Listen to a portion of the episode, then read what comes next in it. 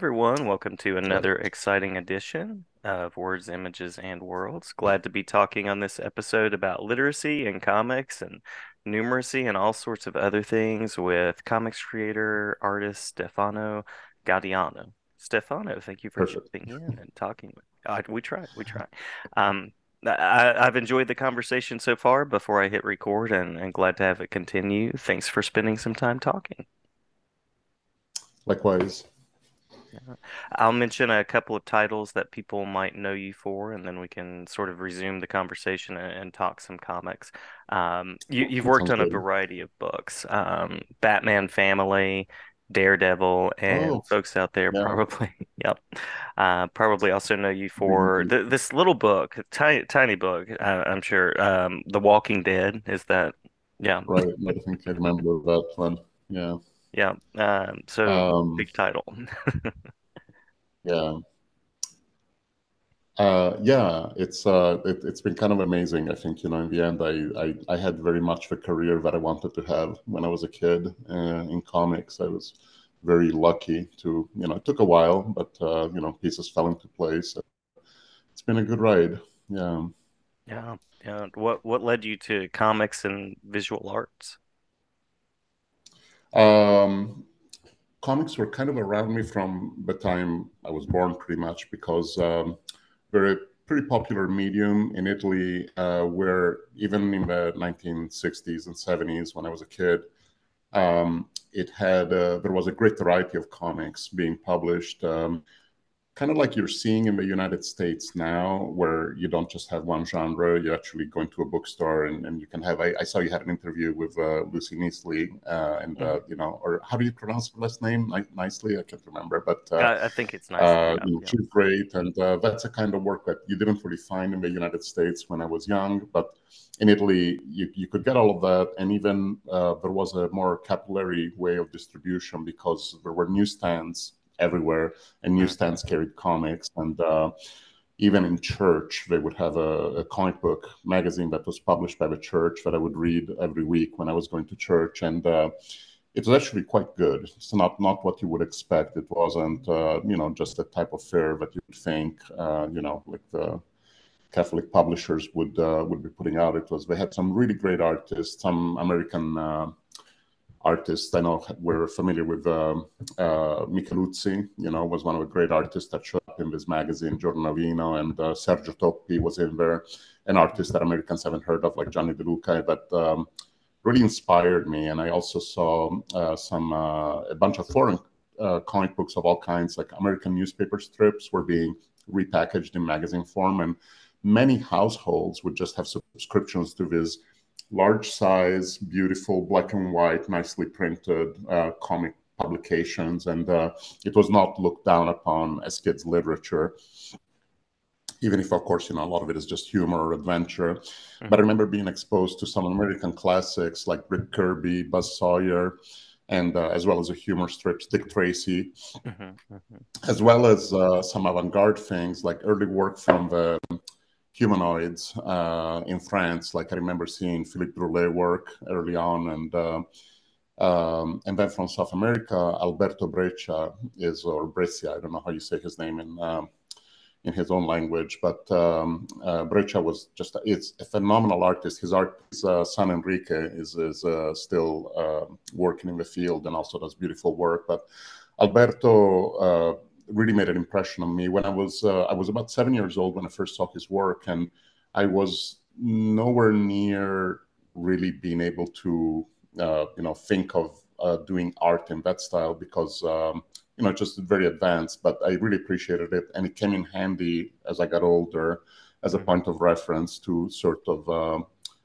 Recognize a style that I wanted to go into. Uh, but the real passion for comics actually came, you know, from Marvel Comics. It was I, I was at a newsstand one day and I saw a John Romita cover for um, you know Spider-Man. I think it was maybe number ninety or something like that with. Uh, you know, Doctor Octopus arms are flailing, you know, and uh, hmm Spider-Man is there. It was just before it went into this great series with, you know, the death of Captain Stacy, and then later, of course, the death of Gwen Stacy. And I was hooked. I just uh, absolutely loved that um, that series. And um, my brothers, uh, I have older brothers, and uh, this helped too because uh, my older brothers were collecting Fantastic 4 mm-hmm, and mm-hmm. Captain America. And the way they were published in Italy, there would be 48 pages. So they would put in stories like Captain America had the Avengers in the back, Spider Man had the Hulk and Daredevil, Fantastic Four had maybe Thor or something like that.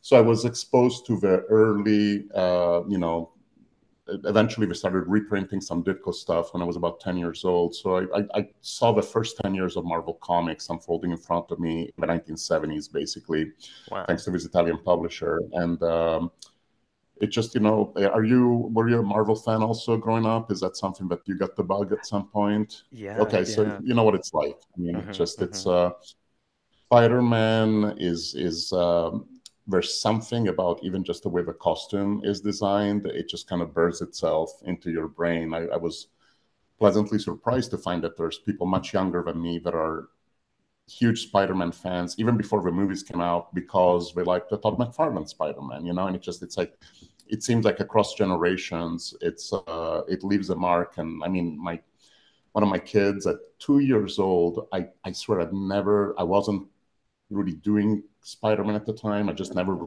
remember talking about it. It wasn't on television, but uh, they saw a Spider-Man balloon and immediately like were drawn to it and literally said Spider-Man, a word that like I'd never taught them as far as I can remember.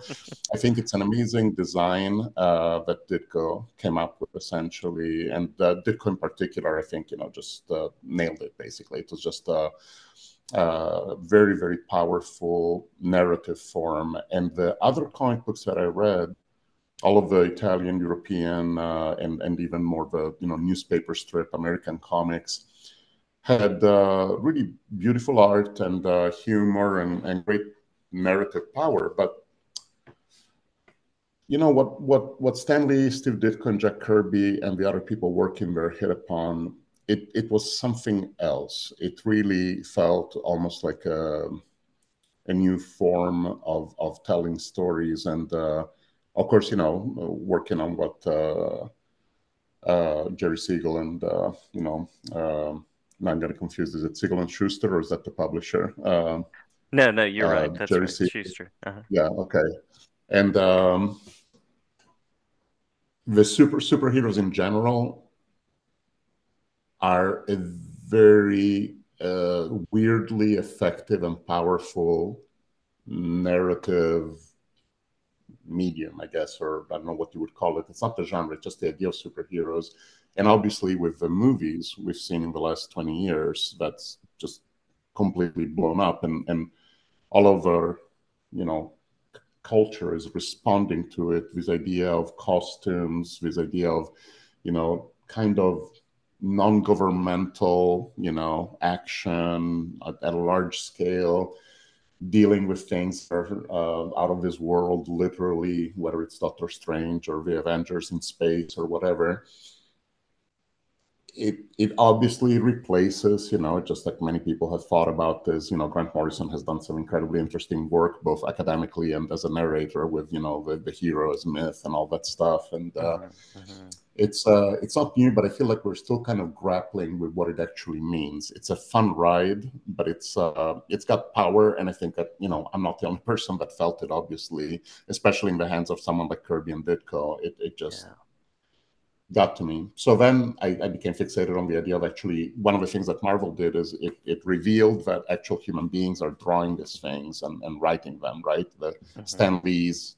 you know, interpersonal editorial style and writing style, winking and nodding at the reader and all of that, but also mentioning himself, of course, first and foremost, and his collaborators put in my head, but is something that I might like to do for the rest of my life, actually draw comic books. And uh, one of my older brothers in particular was really exceptionally talented as a cartoonist. Like he could draw well, but he also had that cartoonist eye. Like my own style tends to be more illustrative, and he was just really good at coming up with that dynamic synthetic line uh, and uh, storytelling. He wrote his own stories, and I just followed in his wake and tried to keep up. And um, my specialty really was always more in the finishes And uh, I think that mm-hmm. you know most of my career has been uh, certainly where I made more of an impact has been as an inker, which suited me fine. I like when I was a kid, I I really loved seeing who was inking whom and how it would look different depending on you know like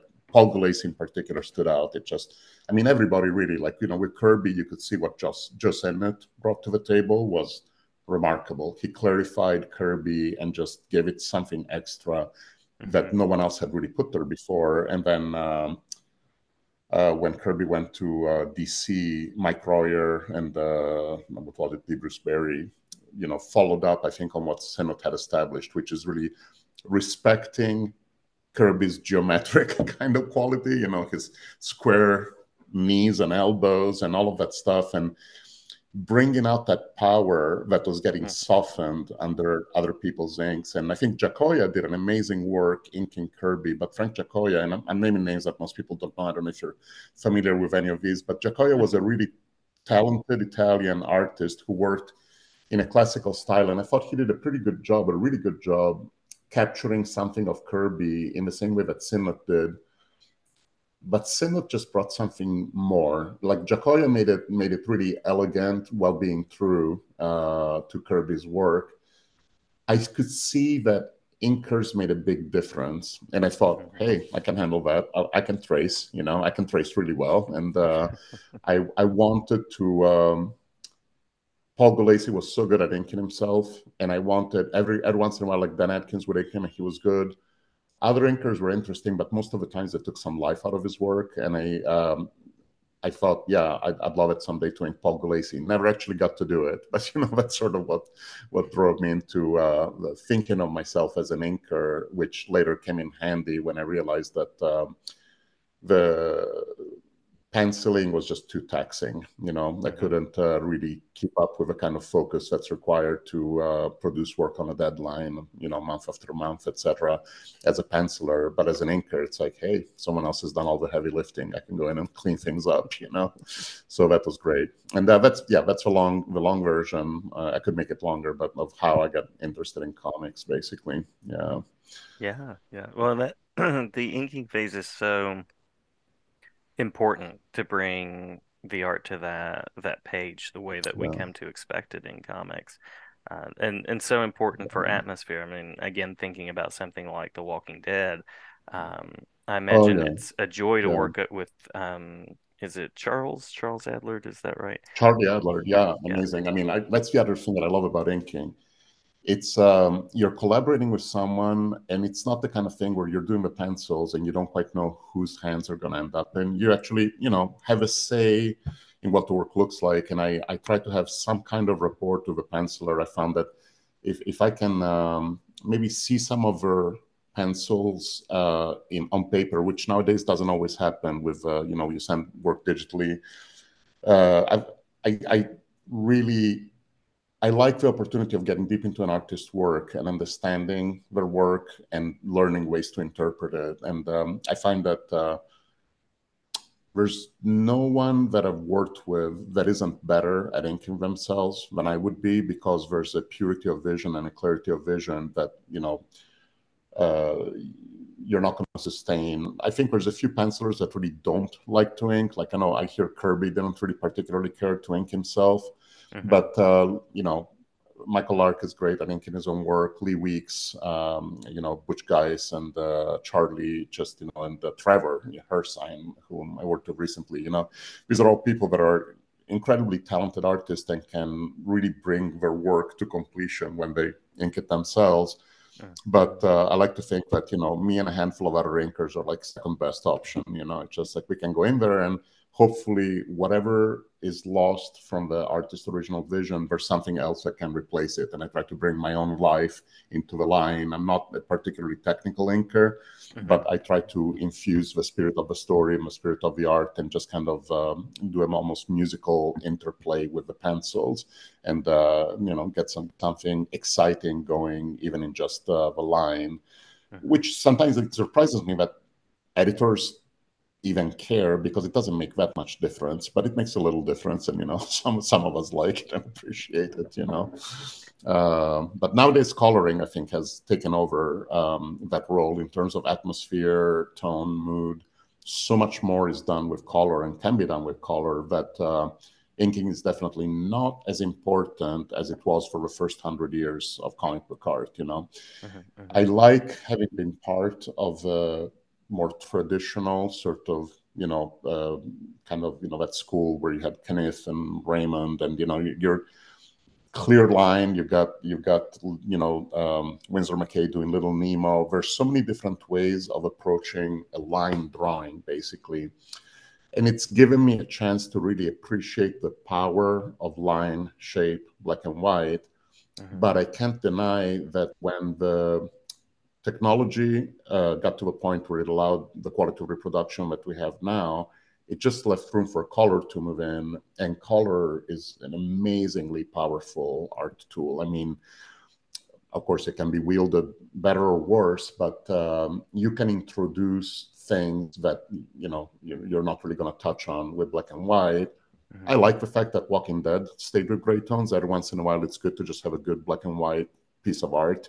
Yeah. But uh, I'm also glad that there's been room for colorists to really stretch out and make their mark on comics and, and really become collaborators at this really high important level where you know back in my day there were a few colorists that stood out i remember christie scheele was great and of course later um, Dave Varley and Richmond Lewis coming in with Frank Miller and David Mazzucchelli doing really outstanding work as colorists and there were a few other colorists that were really remarkable but you know it was really uh, you know background work and um, you know now it's like working on uh, Gotham Central with Matt Hollingsworth and Michael Lark and Ed.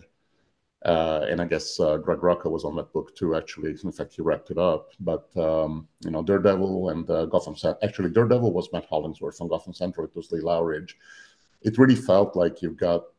I, I keep going back to this idea of musicianship. You know, you, mm-hmm. you've got mm-hmm. people that really know what they're doing in their role, and uh, it just sings. You know, it's like that's. Yeah that's very satisfying and it's nice to see coloring really taking up that that space basically that used to be mostly you know up to us. Um yeah but you know still like the line. That's uh, that's my thing. Yeah yeah. I like the comics orchestra metaphor here. I, I really like that. It's really part of the fun. It's uh it's something that drew me to the medium almost as much as the idea of drawing and doing stories. The fact that it's it's a way to, especially after I moved to the States and, uh, you know, you, you love comics, you find other people who love comics and it's a community right there, you know, mm-hmm. it just, uh, and uh, to this day, you know, just uh, globally even, um, it's easy to have interpersonal relationships when uh, when when when you know that somebody's interested in in that thing that we love you know? So yeah. and then working together even better you know? You get good good conversations with anybody and, and great work experiences with uh, other professionals you know?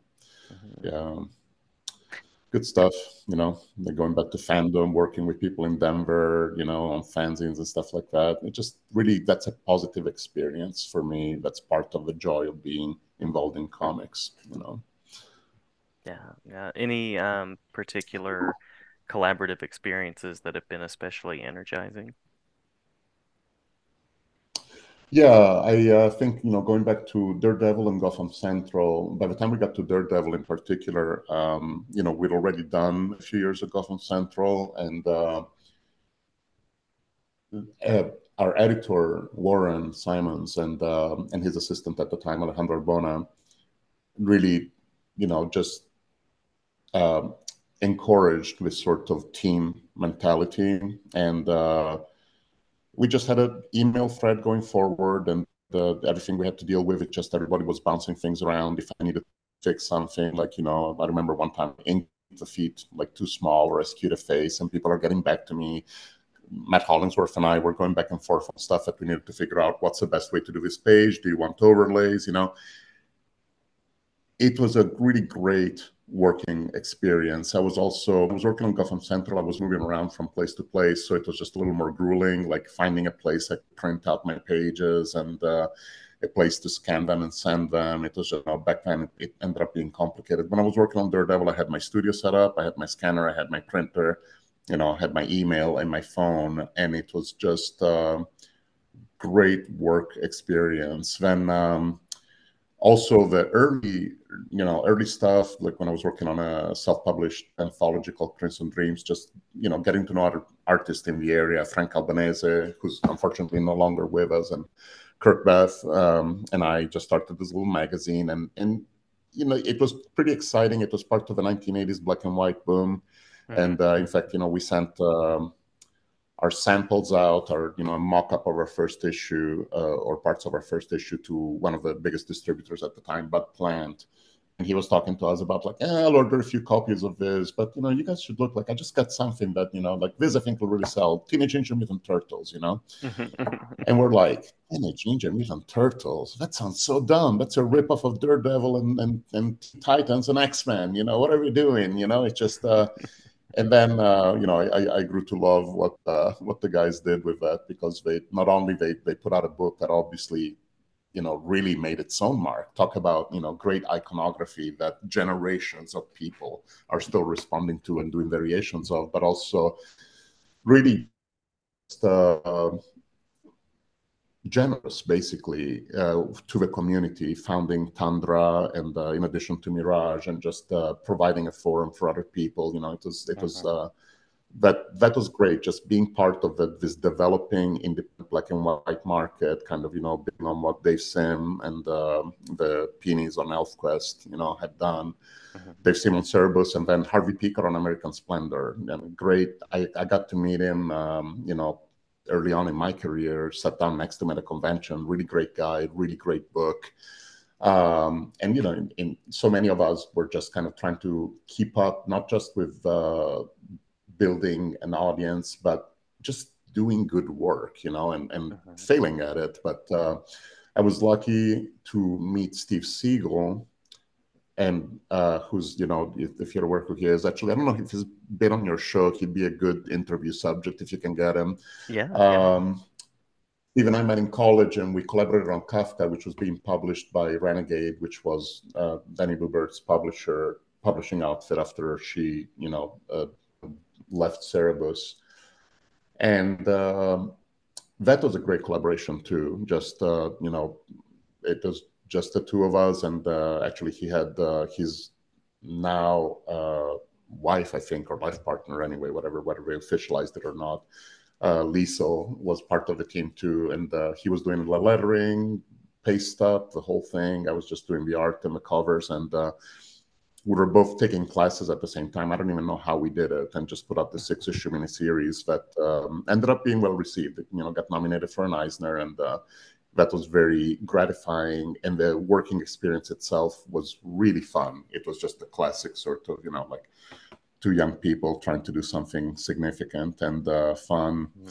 and then um, I, I, really every working collaboration like I, I, love working with trevor on DCeased and he and i had worked together on valiant stuff before that uh, a little bit and he's a great guy. I got to spend a little bit of time with him at a convention in italy in the past couple of years and um, um, and just as an artist, you know, I, I, learn a lot from everybody, and the same goes for again Michael, Charlie Lee Weeks, and Butch Guice come to mind, but also you know Manuel Garcia, like everybody whose art I've had the opportunity to work with uh, has given me something. Barry Kitson, it just, uh, but the highlights would be yeah, early early jobs. Daredevil was just you know like we were firing on all pistons for a while, and Gotham Central, I think stands out as possibly the best book that I've ever worked on. It's something. The Walking Dead is is, is kind of a phenomenon in and of itself. Mm-hmm. Um, so it's it's hard to say. Okay, you know, is Gotham Central we're, we're like apples and oranges in a way, but The Walking Dead is outstanding. Gotham Central was just this little jewel, basically. You know, just yeah. 40 issues and we're out. And um, I was really glad. That was my first. I'd done inking with Rick Hoberg before. There's another artist that. Uh, most of my collaborations with Hoberg were um, on storyboards. He uh, hired me as a storyboard cleanup guy for him, and we worked really well together on boards.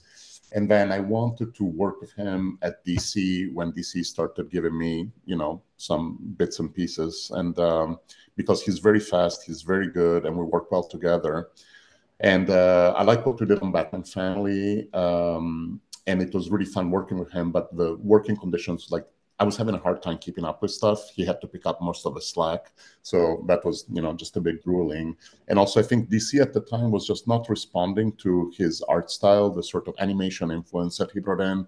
Mm-hmm they just didn't want it. We might have done better if we'd been on one of the Batman animated books that uh, they were publishing around the same time instead of a main Batman. But uh, Rick is great, and I learned probably more from Rick than anyone else because we worked very closely together for an extended period of time, and he's he's amazing. You know, he's just uh, he's he's an incredibly good comic book and, and animation artist. You know, with just a wealth of experience. And uh, on the other end of a generational spectrum, Rick's about maybe 12 years older than I am. And uh, here in Seattle, I have connected, you know, with some people in the community. And even if we haven't collaborated that much per se, we've done a minimal collaboration. But uh, we, I've shared the studio with uh, Moritat um, and uh, Brian Thies, and uh, they're both really great artists working in different styles.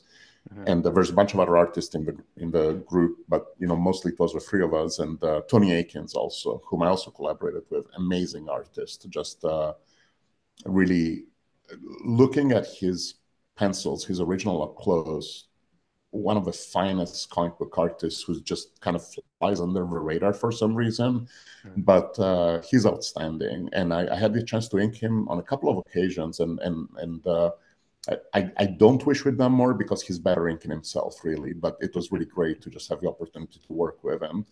And um, that relationship, Brian and I, Brian Thies and I in particular, it was just the two of us in the studio for a few years, and we were working together.